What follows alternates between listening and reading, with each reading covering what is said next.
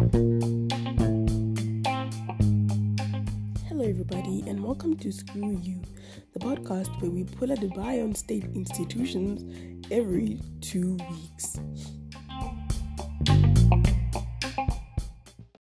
My name is Mewilec. I am the host of this here podcast, and I thank God every single day that I never saw that video.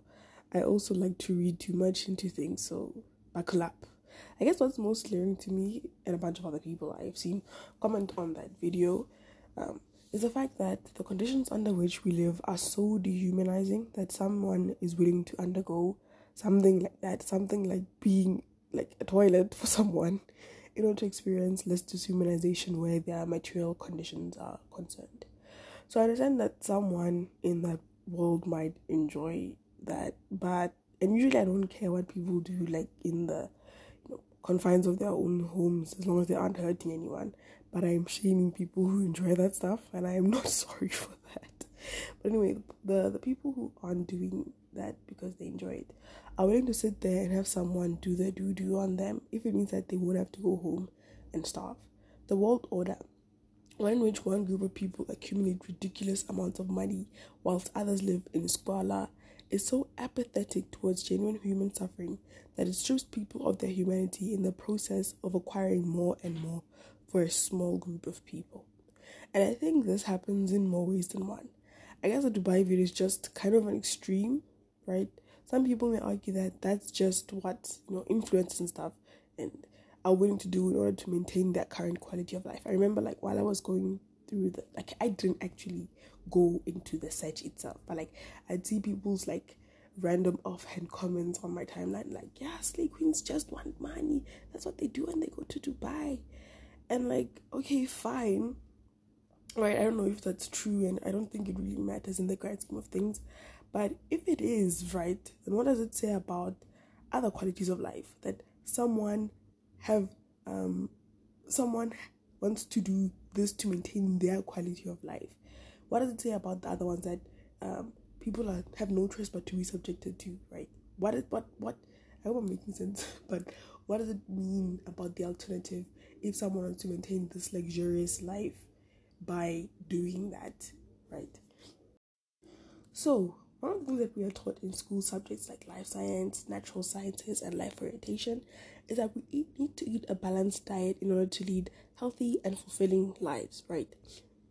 You need to eat need to eat carbohydrates so that you have energy, eat protein so that your body can repair itself when you get injured or something, eat fatty food so that you can be insulated from cold weather, and eat your fruits and vegetables so that you can function optimally.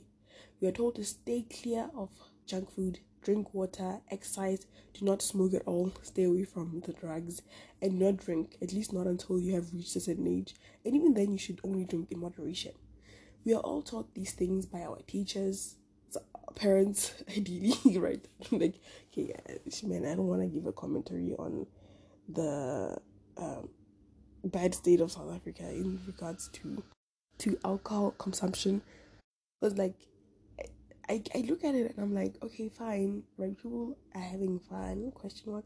But I also think like, you know, there's you know, all the generational whatever. Let's let's just not get into that right now. But we're taught all of these things by our teachers and our parents, and yet the moment we exit the classroom, the moment we exit our homes, the world preaches an opposite meaning message. You do not have enough time to follow a balanced diet because you have to leave for work at four o'clock in the morning. You can't buy meat because there has been another price hike. How can you avoid eating junk food when it is the only affordable food at your disposal? How can you drink water when what comes out of your tap is undrinkable? When will you find time to exercise when you spend six hours a day traveling to and from work, have an eight hour workday, and must feed your children the second you get home?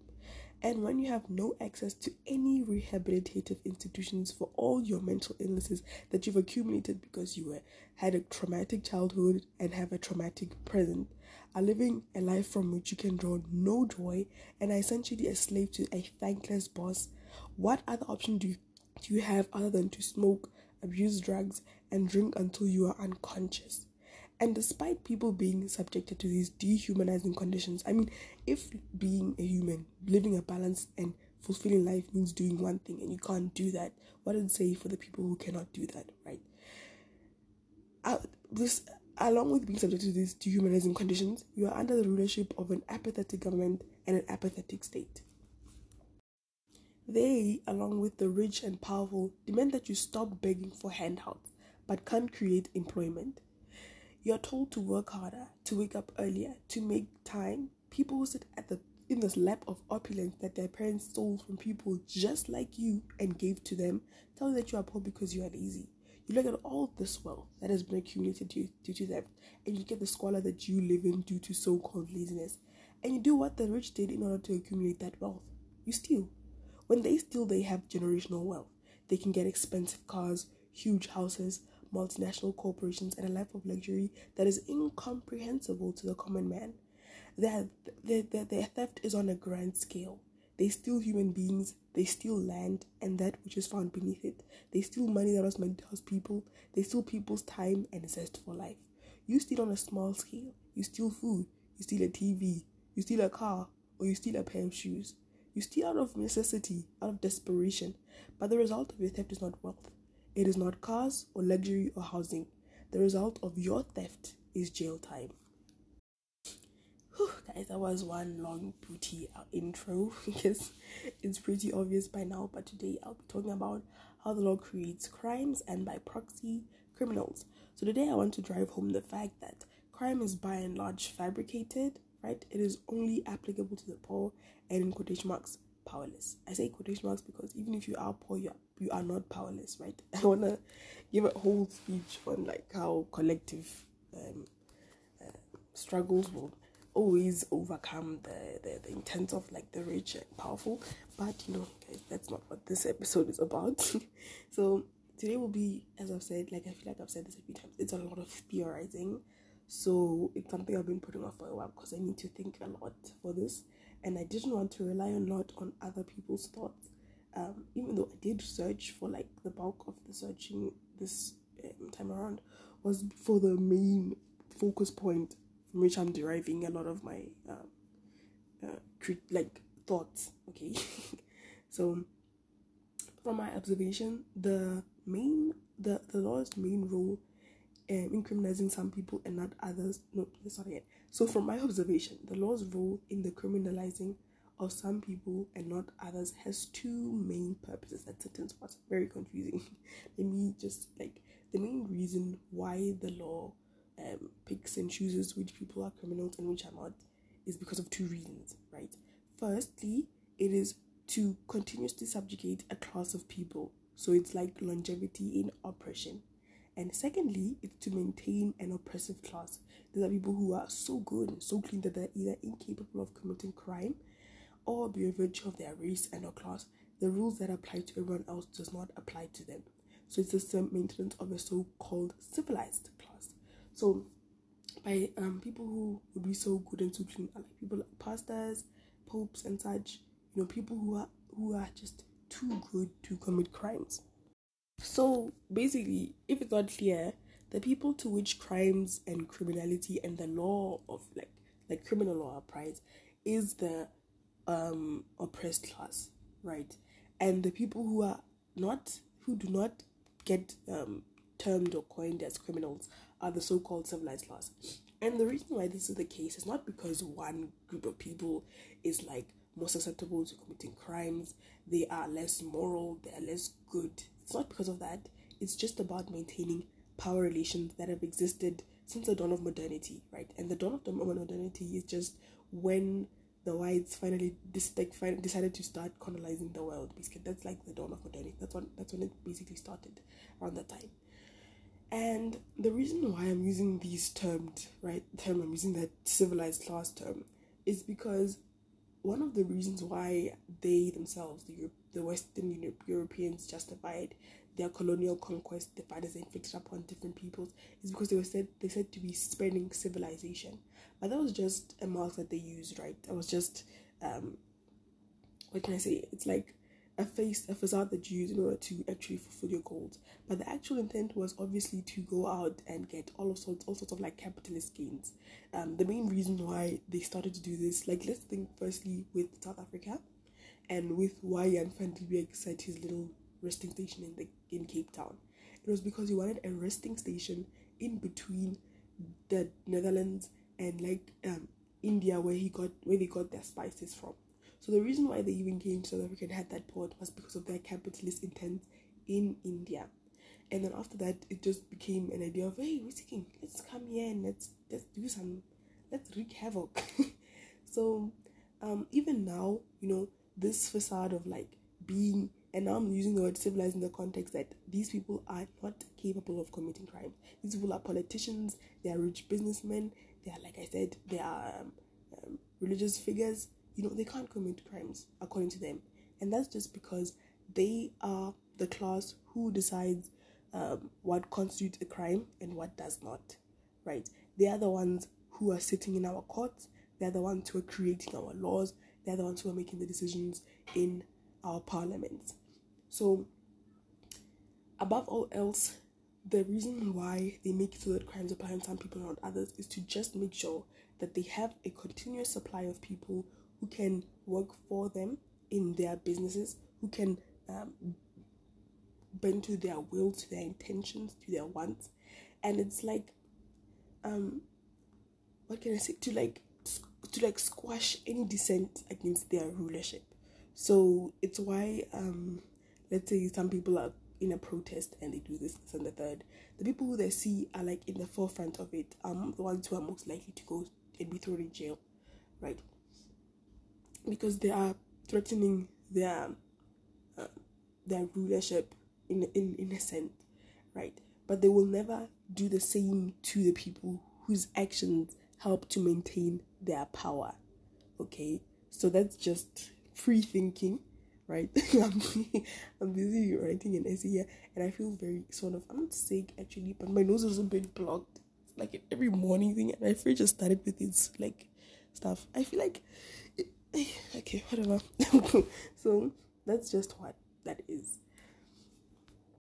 So usually I start with a lot of extensive historical context, um, and I will provide it in brief.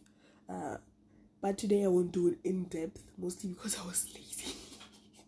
so um and in particular I won't start from like the inception of crime, so from the pre-colonial days because um I I feel like I'm going to start off with this idea of crime in post-colonial Southern Africa.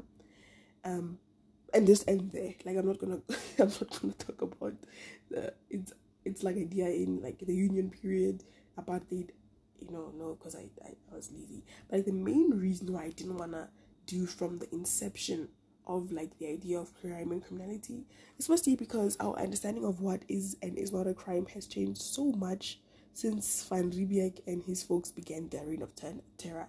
For instance, um, witchcraft was a crime in a whole bunch of pre-colonial African societies, but even though witchcraft still happens, you can't really take a person to jail for it, right? I guess you can find another way of punishing such a person, but they won't, at least as far as I know, go to jail for bewitching someone. And yes, you had me right when I said that witchcraft still happens. I will not explain myself. Another reason why I won't begin with pre-colonial pre-colonial period is because I found that the intention behind crimes and the punishment of crimes was much different than than it is now. So with like a crime of witchcraft, it's like a punishment of that would probably be a thing where you're trying to make sure that this person there's a person who's not trying to disrupt the society, right? Like from the ground up, not just like disrupting the people who are in power within that society. So if you're bewitching just a normal member of the community, it's still a bad thing within the whole community. Whereas right now, if you are threatening to kill a um, president, it it's like it has more weight than when you're threatening to kill a normal civilian. It's why the the, the, the, the killing of like a big public figure is is called an assassination, but the killing of like a normal civilian is just a, like a murder, right? So now, in my opinion, crimes are created to subjugate one mass of people. It's not just to um, protect the whole society, it's to protect one class of society. that was that was the case in most wait emphasis that was not the case in most pre-colonial African societies, right? And along with what I said a bit earlier, I think that is because you do not have to prove that your religion, race, or existence in a particular society was valid if you shared the same religion, were the same race, race as, and were born in the same society as the people, place as everyone else you lived with.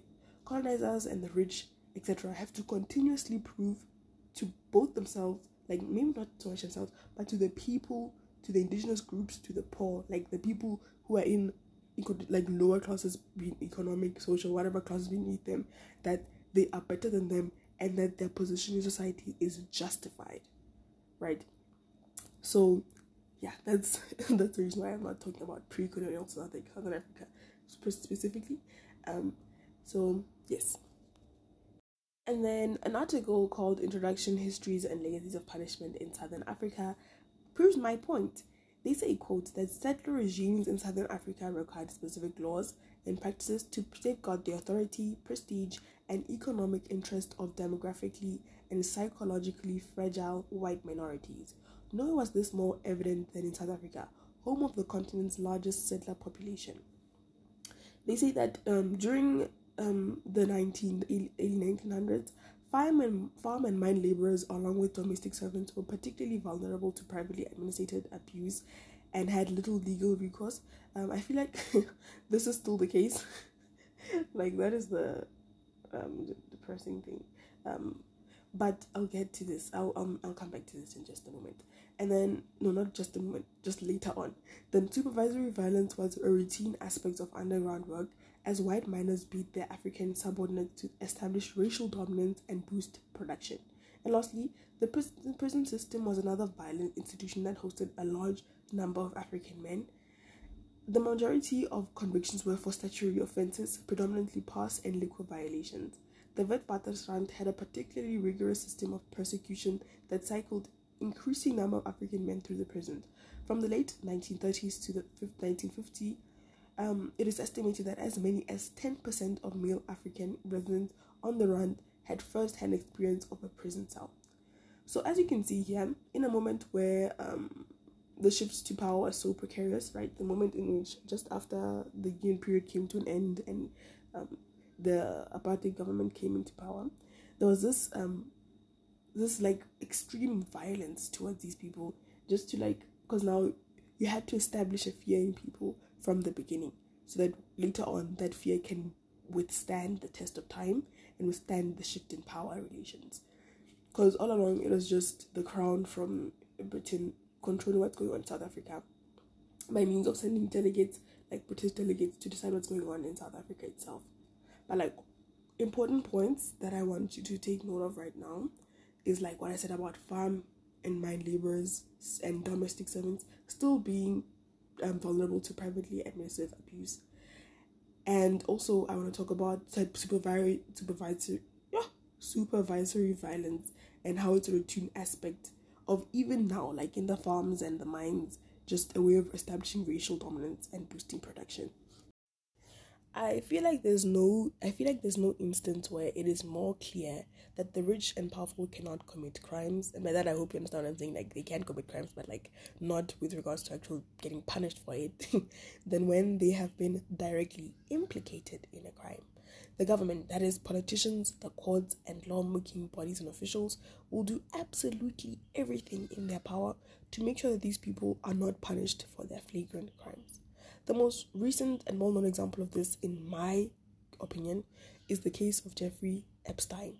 I don't want to keep saying his name because many media outlets are owned by people who visited his island and they'll probably suppress anything that makes mention of that man and could potentially implicate them.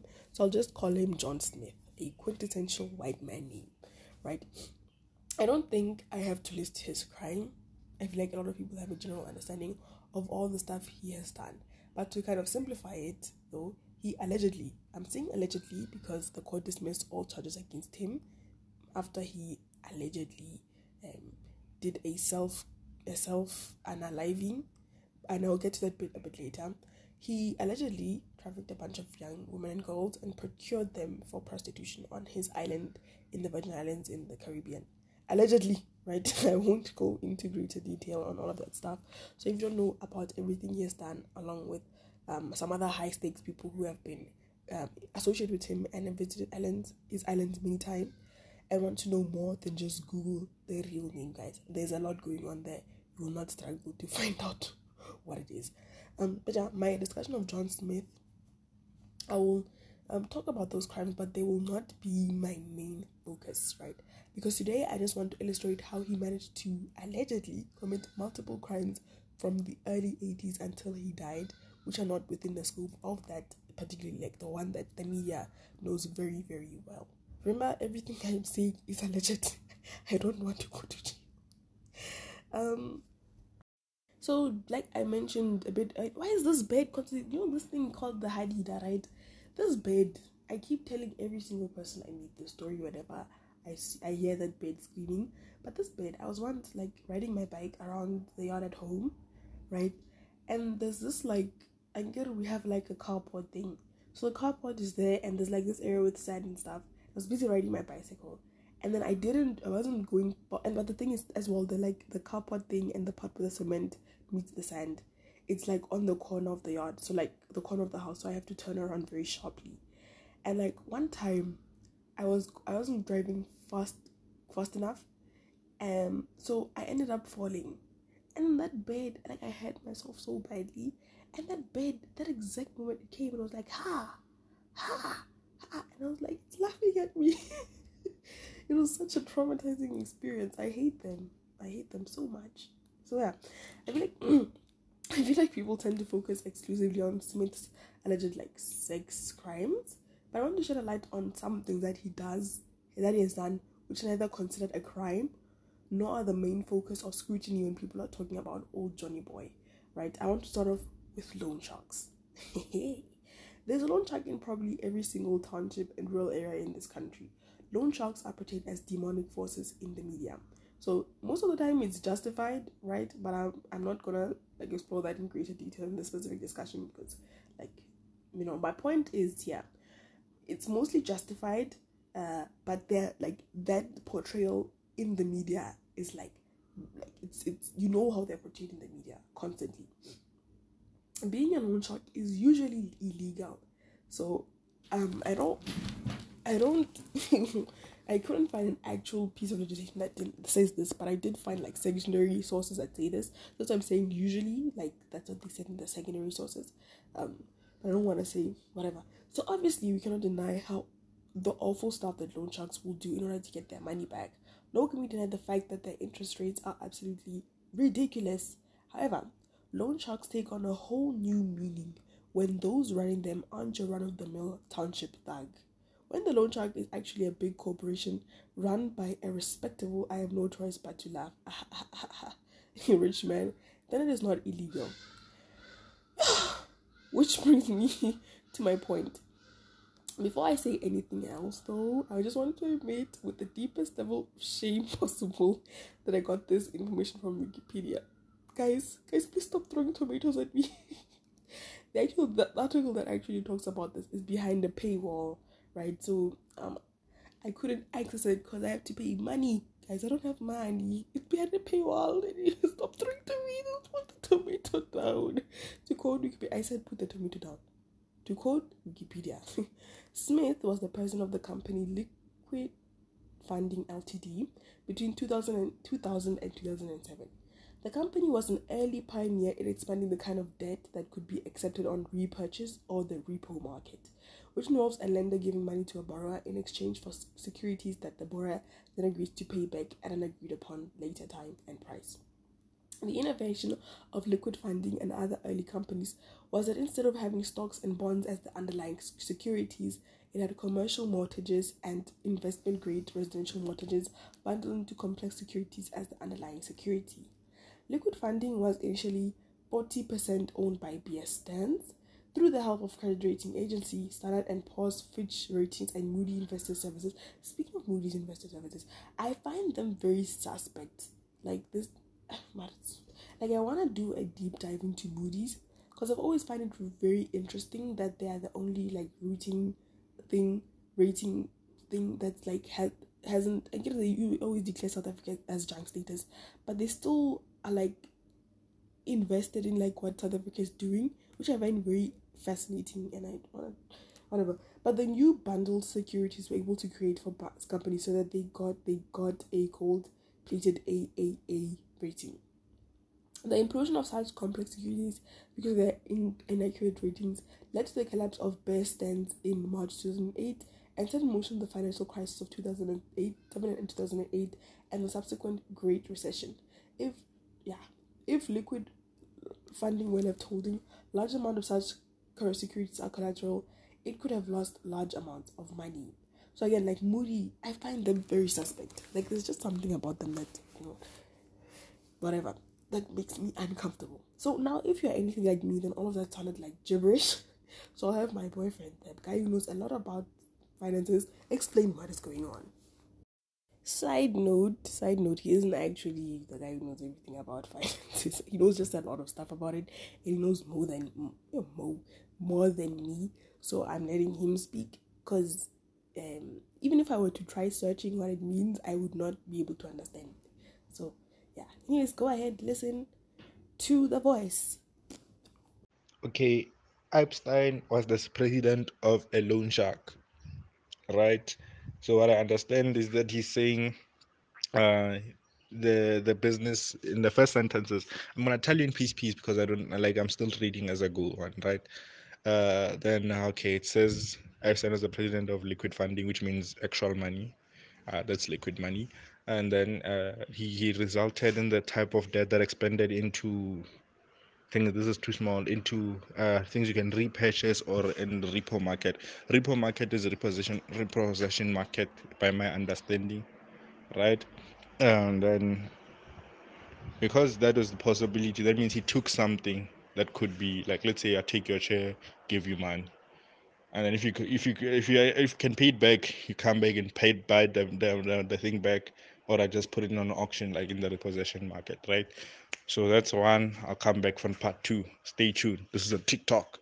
Yes, I am right. It even said the, the explanation on the sentence below that, right? So they take securities, meaning I could be like, oh, I like your house, man. I'll give 500,000 as a loan, you know, because loan sharks. Then he, he, he, he has the house to his name. Then at let's say like a later point time, which is like a year, you come back and you're like, oh, here's your 500,000, not 400,000, 500,000 because of interest. Then I say, oh man, take back your house. You repurchased it from me. Or I'm auctioning this house. 500 going once. 2,000. Thank you. Thank you. You get what I'm saying? Yeah. Thank you. Tango. Yes, it's basically loan shark tactics. They don't use bonds and um, mortgages like because of your insurance there, right? You needed something secure, like you know, let's say a house. You've got a mortgage on the house, you know, uh, for residential or your, your business or complex, whatever you you worked as or you had in your name. Your cars is also one of the things. Typical loan shark vibes, basically.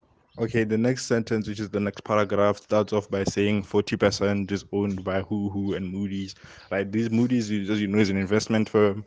They invest in countries and stuff like that, or big things, big companies, and things they believe in, basically. All right, so uh, these people got a gold or which is an award, yeah, so that you know it's a reputable thing, like oh, reputation, you know, yeah, which means we have this backing us. Why don't you trust us? Type of vibes.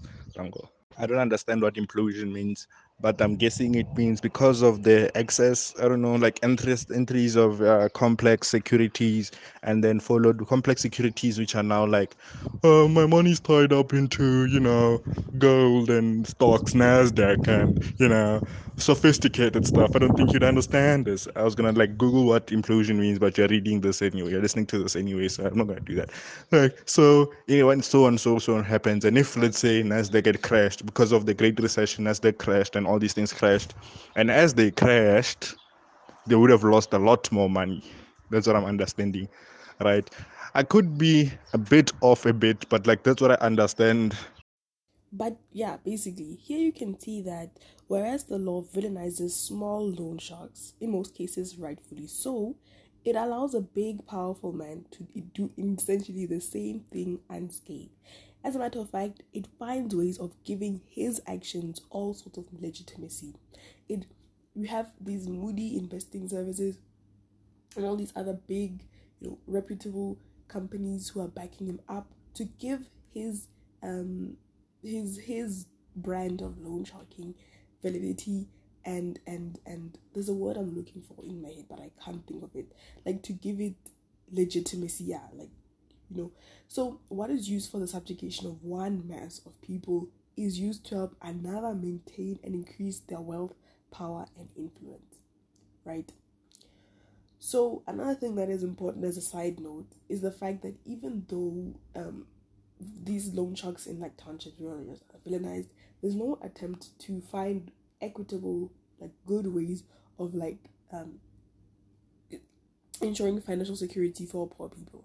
So if they really hate loan sharks, why aren't they okay? Like let's say the bare minimum, why aren't they making it more easy accessible and safer and whatnot for people to get loans from banks right you see here that like they benefit in a roundabout way from people like okay maybe not like okay wait the the the the, the loan shark the presence of loan sharks it's like a thing of you either do this you have this loan shark who's going to possibly kill you if you don't pay back their interest. Or you come to us the safe bank here where instead of getting killed literally you'll just be killed financially. You'll be crippled we'll take your house we'll take your car you don't pay us back. So um the the the the legitimacy here with a bank for instance is that instead of like taking your life directly they just find other means of acquiring wealth if you don't pay them back. For example for instance so um yeah that's just like a way of like like look at that like even in like a bank versus loan shark instance, the one is clearly a villain. But like when you take away a person's house, their car, everything that they have to their name, you're also leaving them in a financially precarious position. Though at least the okay, this is kind of a very um, insensitive thing to say, but at least like when yo patung, hello, stage two has started behind. Okay, whatever. When you take a person's life, at least they're dead. like they don't have to see any financial ramifications what happens afterwards. But when you take away their house, their car, everything they have, now they have to live in this extreme poverty. So just to put it into perspective, but like like my main point is what I was saying here is that um, whereas one is clearly a bad guy, the other one is like, no, he's backed by Moody. He's a great, cool thing that's going on here. and also with the bank, we can look at the thing. Oh my goodness, it's just the bank. It's it's like the big thing with all the gold. It's making our money. It's great. There's nothing wrong with the fact that it owns acres upon acres of land which it will never use. There's nothing wrong with the fact that it takes houses, that destroys people's houses when they've built houses on like um land that is owned by the bank, but they had no idea that it was owned by the bank. I, I don't know if you guys saw that other video where like there was a family that built a whole house, right? And they thought they bought it, right? You know these these scammers who tell people that yeah I own this land, then everyone buys a piece of the land can come to find out that it's owned by a bank. So the bank destroys the people's house, and it's like that always like stabs me in the heart because these people are like good faith actors. They had no idea that this house belonged to the bank and not the person who claimed to have sold it to them. And like it annoys me because the law is supposed to protect all these good faith actors, but not here, not now, not like when it's them versus a bank, a state institution, you know, a very big component of a capitalist state. It like it it there's just something again so dehumanizing, so like painful about watching a person's house get demolished and watching these people just stand there completely helpless. It literally is like gut wrenching for a lack of a better word. And the worst part is like the bank won't do anything with that land. Like they're just demolishing it because they can. Like they're not gonna do anything else with the land, right? It's just gonna sit there. But now a person's house is gone. So much money invested. And you guys know how expensive it is to build a house. I know you do, but like it's so expensive to build a house. And now all that money you invested into a home you thought you were going to be living in, it's gone. Whereas now this one, this bank which has private property which you'll never use just hasn't said it. It's just. I am I'm quoting from Wikipedia again. Ah, but guys, can't you know how hard tomatoes are? but uh, because the article that right, which is clearly a gold mine, is referenced again, and it is still behind a paywall. Still behind a paywall. Throw those tomatoes at the paywall, not me. So in July, the FBI began its own investigation of Smith. It was nicknamed Operation Leap Year. It resulted in a five in a 53 page indictment in June 2007.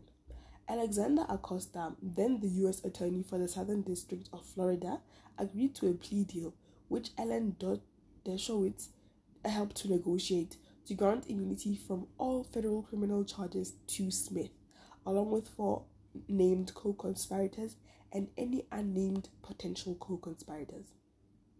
According to the Miami Herald, the non prosecution agreement essentially sat down an ongoing FBI probe into whether there were more victims and other powerful people who took part in Smith's sex crimes. At the time, this halted the investigation and sealed the indictment.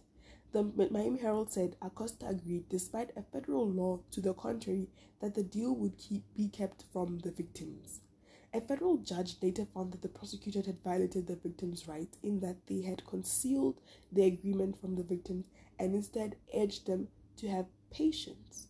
According to an internal review conducted by the Department of Justice's Office of Professional Responsibility, which was released in November 2020, Acosta showed poor judgment in granting Smith a non persecution agreement and failing to notify Smith's alleged um, victims about this agreement.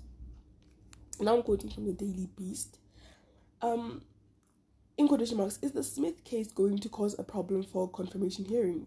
Acosta had asked. Acosta had explained breezily, apparently, that back in the day he just he'd had one just one meeting on the Smith case. He'd cut the non-prosecution deal with one of Smith's attorneys because he had been told to back off, that Smith was above his pay grade. I was told Smith belonged to intelligence and to just leave it alone.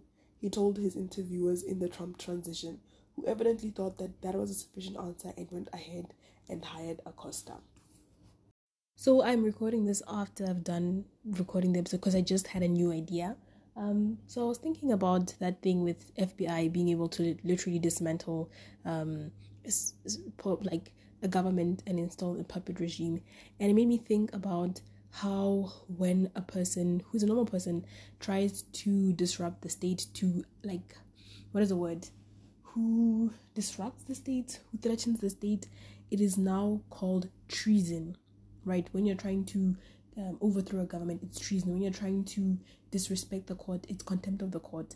So when it's a normal person now, it's treason or contempt of the court. When the FBI is doing, it's just a special mission. It's just going out on official business. So this is how you see that now because they've been allocated this power by the state, they're able to go ahead and do something without any repercussions for their actions. Whilst if you as a normal person try doing the same thing, you will be sentenced to jail. You will have a crime, a punishment set out specifically for you because you do not you do not possess that level of power, that level of authority, that level of influence.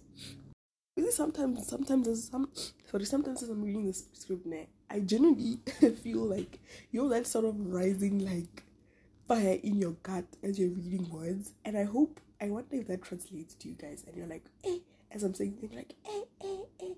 I'm wondering if like the way I'm saying it is translating the message the same way that I'm intending. So guys, you know, this thing of consent self doubt is annoying. But yeah, so I guess like here the main area of focus, right, is with the power that intelligence forces has and how this power is unchecked and really out of control. One day I'll want to start finish typing my scripts like days before I have to do an episode because I really want to say much much more about this, but I don't have the time or the mental bandwidth to do that. Right? Again, I am recording on the day which I'm releasing this episode, so you can you can see. but like, it's just based on my current bandwidth. What I can say about with confidence, with all the confidence in this world again, in an attempt that is that in an attempt to maintain power of the ruling class and to also ensure the state can protect itself, certain cases do not have the same sort of trial as those of people who are within the court's pay grade. It makes you think a lot about how many known criminals run off scot free because they're above the pay grade of different judges.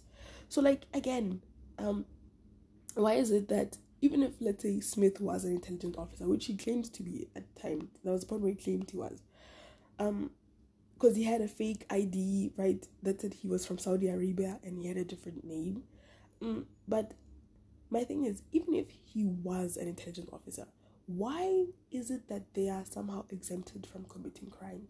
So I feel like um the amount like the CIA and the FBI are like very much it's it's like the same as the America's propaganda machine for their military forces, right? They portray them as such noble, such good guys, but they are involved in such so much disgusting stuff, right?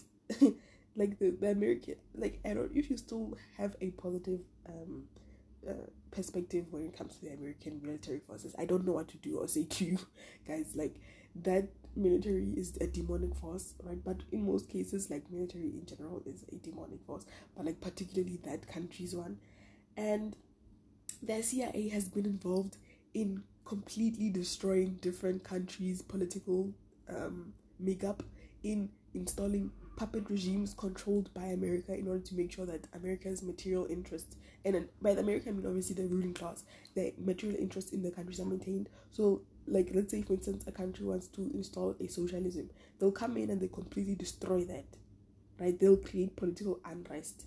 Then they'll install a capitalist, a nice capitalist um, puppet regime, who make sure that America can still derive profits from the goings on in this country. You know, like they do that frequently, guys, so many times. So there are many cases, but I didn't, I don't like, I know this, but I didn't like, I don't have this, I don't have the sources to direct you guys to, so you can just Google if you want to know more. But I promise you, I will actually make an episode on this. Um, above the law, a closer look at the CIA's shenanigans. so I'll do that actually. Wait, I'll even type that down. That sounds like a nice episode. But yeah, so my point is just you because you don't have any money, you will be within the court's pay grade, and as such, you will in quotation marks full the face the full brunt of the law, right? Um, whereas people who can float above it don't even have to face any repercussions for their actions at all, right? So now I want I want to talk about tax evasion. So this information is also behind a paywall. I think this is the theme of today's episode: paywall after paywall after paywall. So I guess talking about the criminality of the law is above my pay grade. anyway, so as was said in Wikipedia, but why are you guys throwing with me tomato sauce now? but at least tomato sauce is soft. Hey, are you say are you guys trying to say that I am saucy? okay, I think it's best for you to continue throwing me with hard tomatoes. But in 1996, Smith changed the name of his firm to Financial Trust Company and for tax advantages based it on the island of St. Thomas in the US Virgin Islands. By relocating to the US Virgin Islands, Smith was able to reduce federal income taxes by 90%. The US Virgin Islands acted as an offshore tax haven, while at the same time offering the advantages of being part of the United States of America's banking system. Is it not fun? One thing that I noticed and found particularly interesting is the act that some of these his accomplishment accomplices accomplices and him as well were attempting were taking in an attempt to hide um, some of the incriminating evidence. Obviously, I can't say this with all the confidence in the world, but this seems very likely. Um, I don't want to say because again the case has been dismissed. So it is likely that even his accomplice, accomplices were involved in hiding evidence. So, in the process of finding facts and everything for a case, right? Um, you should the tampering with and hiding evidence is a criminal offense. But this happened in the whole Smith saga. Um, it is alleged, according to that Wikipedia, according to that Wikipedia, that one of his um, assistants tried to hide some piece of evidence. So um, I guess uh, so evidence hiding and tampering with was alleged on both Smith's accomplices and on the part of some branches of the U.S. government. Allegedly, allegedly, allegedly. So um, I don't want to touch that. I don't. I don't want to touch that. And another thing that I want to add on with like tax evasion. So I'm here coming like revisionist. Is the word? I don't know if revisionist has a good connotation or not. Like I'm here to revise my stuff now after I've thought a bit more. So when a normal civilian evades taxes, what happens to them? when if your parent doesn't pay taxes for their you know that income tax and everything what will happen to them your parent you if you are working and you don't pay taxes you will be blacklisted. This means you won't be able to buy a house you won't be able to take out a car um, you won't be able to take out loans anything that has to be done on credit you won't be able to do it because you've been blacklisted because you evaded tax. You know right? You're a normal person you're working as a teacher you're working as like a nurse, just like a normal South African who's working for like their labor, but you're selling your labor power to a a boss or the government. You will be blacklisted. But when Mr. Smith evades taxes, when he pays, he managed to pay like to to to to, to avoid paying ninety percent of the taxes he's supposed to every time there's a notification when I'm recording. The whole time, no one knows me. But the moment I'm t- time for me to record an episode, I'm famous. But anyways, let me. You know what the problem is? I just don't switch on the mute. Let me. The moment when Mr. Smith evades ninety percent of the taxes as a billionaire, then it's fine. Do you see? Are you seeing what I'm seeing? Like, I is the is the connections doing? Cause like me, I'm arriving here because like I wanted to make sure that the connections are more clear and that like it's very obvious what message I'm trying to put, put across. Because I feel like this episode was a bit chaotic in a way. I'm sorry about that, but like I hope that the connections, like, and that I'm making, I'm clear, like I'm saying everything simplistically. So yes, yeah, just like just you know you're seeing the things I, obviously let me stop underestimating your guys' intelligence you are seeing the connections i know it now, let us look at, um, let's talk about the treatment that Mr. Smith had after he had been arrested for a few of his charges. So I'm quoting from a Wikipedia article. Again, I no longer have any more shame, guys. It's fine. So, on June, to quote Jared, on June 30, 2008, why do Americans do that? I'm like, wait till this annoys me.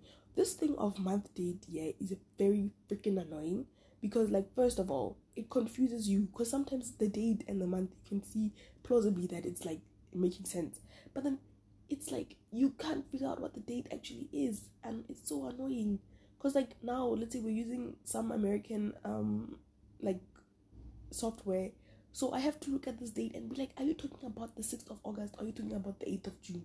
Like and then you sit there and you're starting to now it's like it's like i feel like i've been conditioned and brainwashed. Because even when i'm looking at something normal from south africa i'm like are you talking about the 8th of june or the 6th of august? Which one is it? Oh gosh. But because like i hate i hate this date system. It makes literally no sense at all there's no logic behind it right? Americans, when you ask, when you say that, they're like, yeah, it say it's, it's it takes less time to say, less time, less time. okay, but anyways, on the thirtieth of June, two thousand and eight, after Smith pleaded guilty to um a state charge, one of two, of procuring for persecution a girl a girl below eighteen, he was sentenced to eighteen months in prison. While most convicted sex offenders in Florida are sent to state prison, Smith was instead housed in a private wing of the Palm Beach County Stockade, and according to the sheriff's office, was after three and a half months allowed to leave the jail on work release for up to 12 hours a day, six days a week. This contravenes the sheriff's own police policies requiring a maximum remaining sentence of 10 months and making such offenders ineligible for the privilege. He was allowed to come and go outside of specified release hours. Smith's cell door was left unlocked, and he had access to the attorney room where a television was installed for him before he was moved to the stockade's previously unstaffed infirmary. He worked at the office of a foundation he created shortly before reporting to jail. He dissolved it after he had served the time. The sheriff's office received $128,000 from Smith's nonprofit to pay for the costs of extra services being provided to him during his work release. His office was monitored by permanent duty deputies whose overtime was paid by Smith. They were required to wear suits and checked in welcome guests at the front desk. Later, the sheriff's office said these guest logs were destroyed by the department's records retention rules, although inexplicably the stockade visitors' logs were not. He was allowed to use his own driver to drive him between jail and his office and other appointments.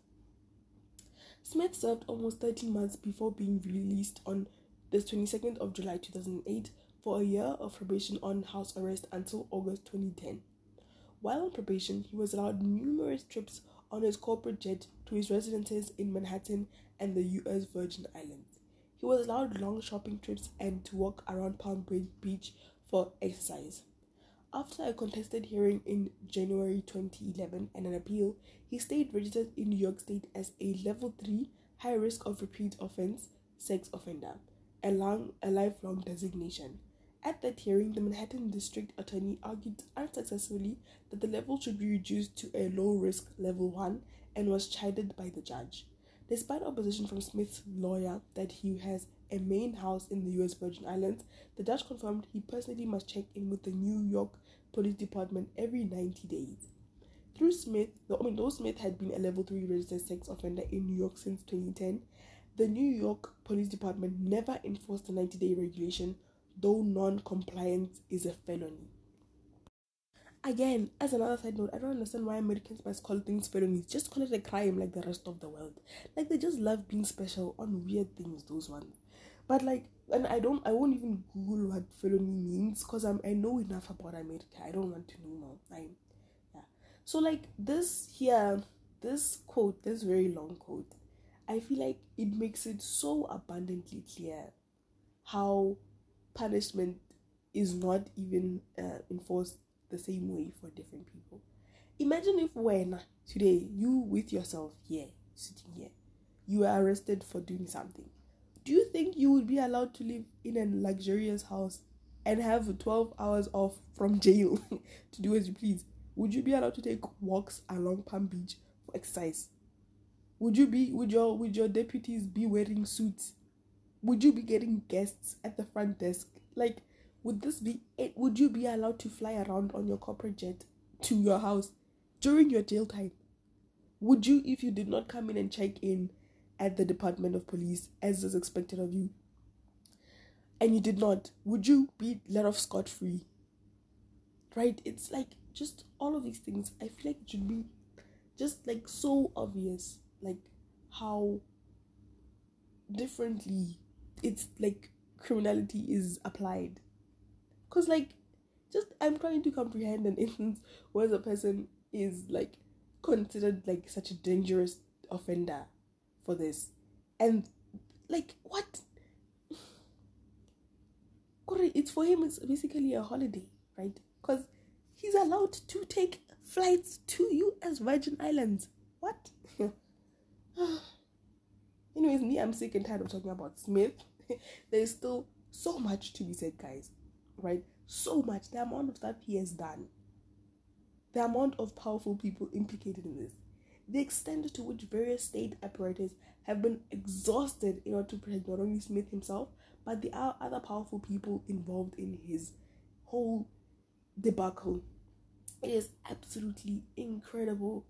It is such a clear um, um, depiction of the lengths to which these people will go to protect themselves and their own interests But, you know like there's a lot going on right and like there's there's conspiracy theories. I, I i me personally i believe this this and that i but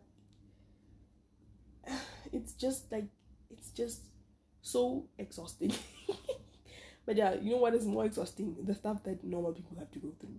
So we're going to talk about what happens on the other side right? And the people that the state um, um, abuses with uncharted ease, the people who are within the pay grade of all the courts. Let us talk about them. On the 6th, on the 6th of December 2021, the Vanguard reported that a man, his name is thank God um, Paul, was sentenced to six months in jail for stealing food. He was accused of breaking, entering, and stealing.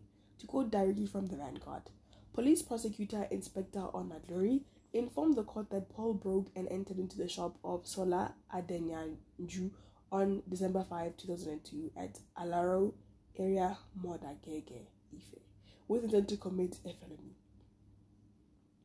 He said that the convict stole one rubber of rice of dried rice at the cost of 1,000 naira, two biggie cola valued at um, 300 naira, two 7 Up drinks valued at 400 naira, one spaghetti not like one single spaghetti, like just a packet, valued at 400 naira, and five magic soaps at 500 naira.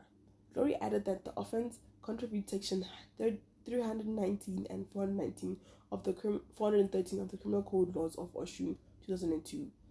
Paul pleaded guilty to the charges preferred against him and pleaded for mercy, for leniency. From my understanding, this was reported on the 6th of August, I mean, of December 2002. The crime was committed on the 5th of December 2001. Why am I saying 2002? The 6th of December 2021. And the crime was committed on the 5th of December 2021. So it took the law one day, one day to arrest this man for stealing food. I just, I will, it will never not, it will never not, it will never not be just infuriating to me when I hear this, right? I feel like I use this example so often because it's always on my mind and it's always just like it's incomprehensible. Like It's comprehensible, obviously, but like when you really think about it and you're like, it took one day for this person to get arrested. If like the facts are generally correct, right? One day for them to decide that he should go into jail for six months for stealing food. What? What? Will he get to drive around the corporate jet, take days off from jail? I, I. And now I want to go back to what I was talking about at the beginning of the episode. I was talking about how like farm and mine laborers, along with domestic servants, are typically vulnerable to privately administered abuse and had little legal recourse during apartheid, as well as how supervisory violence was a routine aspect of underground work as white miners beat their African subordinates to establish racial dominance and boost production.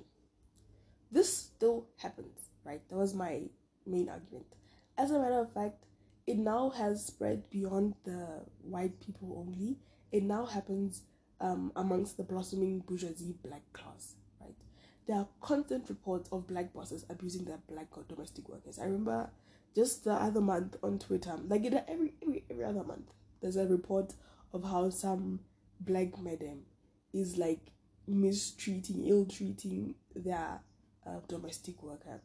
I remember that other time it was things like, okay, man, guys, do I want to go into the graphics?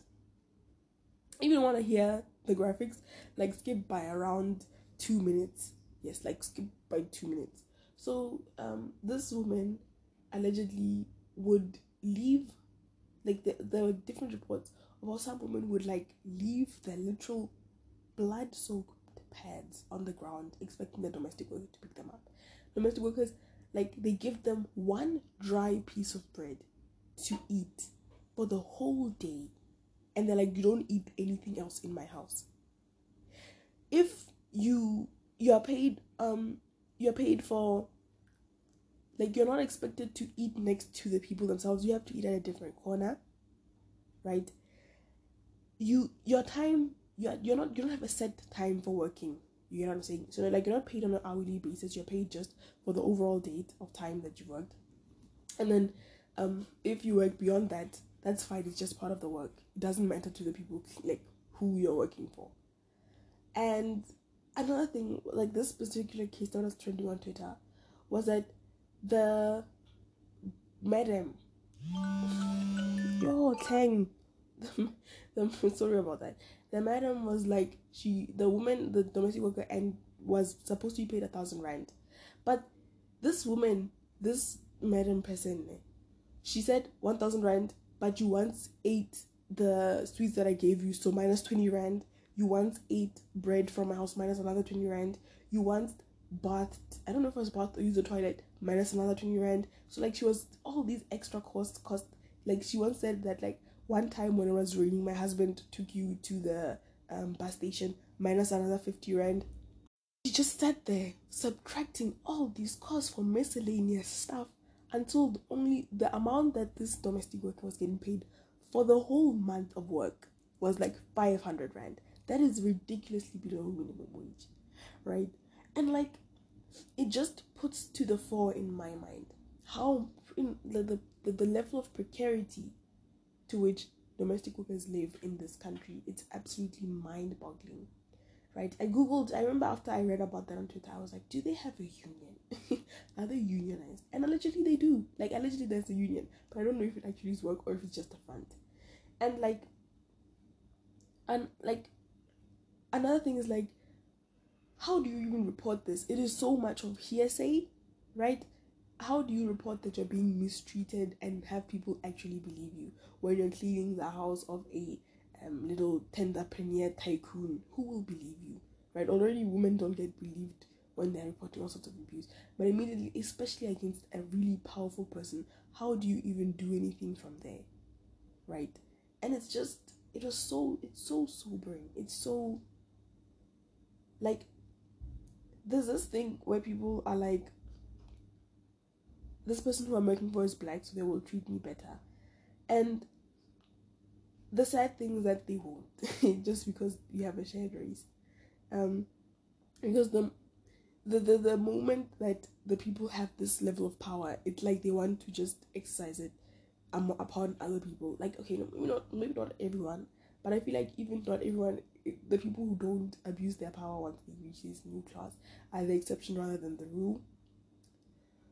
So, I want to also talk about how there's always a story about a white farmer, farm owner who has killed a black farm worker or just a black person living near the um, living near the farm. Um, in this way, the supervisory violence is maintained.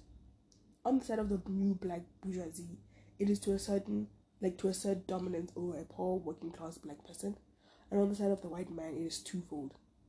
It is both about um, class dominance and it is also about racial dominance. But my main thing is that even in this way, like first of all, this these people who are working in these sand, the people who are the new blossoming bourgeoisie, they are able to just circumvent literal minimum wage by saying claiming that like you're getting you you have to pay money for like the five sweets that they gave you what and like it's it's this it's this really like another example that i can think of is let's say let's use the example of that like you know i don't remember guys like the fees must fall movement. Like um i was watching the documentary i thought i watched it for the first time yesterday. And like i was so like in shock right? Because like i remember the way i viewed it when i was a kid because when fees must fall was happening i was what? 13 15, 14 like around that age. So like i was a very different person back then obviously. So but to watch it now as a person as the person i am now you know, um, with the understanding i have now right it's so much different. And i i was so fascinated by the fact that so many people okay not fascinated like so many people were arrested for protesting during this time i think um the estimates are like above like just above 600 people were arrested for this and this was done with people who were not even the people were not even granted bail so many of them were like we denied bail and when you're denying a person bail, there's a bunch of factors that have to be taken into account. It's like, are you a flight risk?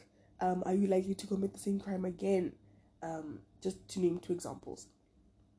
When you have students, where will they escape to? Do they have the means to escape? No, they don't. Where will they go? you can only find them in so many different. And even if they try to escape, you will know exactly where they're going. After you have just been arrested for like this protest, I don't know how many people would go out and protest again. I'm sure there are people, but I feel like most people would have been so shaken by that that they just like lay low for a while, at least after their trial has been completed and done with. Right? Whereas let's look at example of a um that guy who was like major one. What is his name? Pastor what is that guy? Prophet Apostle that other pastor from Malawi, that one. He was granted bail this man has the means to escape, but he was granted bail. And what did he do the moment he was granted bail? He fled back to Malawi. And he did though but so by like sneaking into the president of Malawi's private plane. So do you see that example as well? Where like this person has been able to escape punishment both because he's extremely rich and because he is a pastor and because of the state apparatus. Why would they grant him bail? You understand? So it's just like it's so interesting to watch this dichotomy of like how crimes exist for some people and not others, right? How the crime of um, taking money from people at exorbitant prices applies to loan sharks. And loan, loan sharks obviously aren't like aren't like working class, they are like frustrators. But it applies to them, but it doesn't apply to um, Mr. Smith and his brand of loan sharking.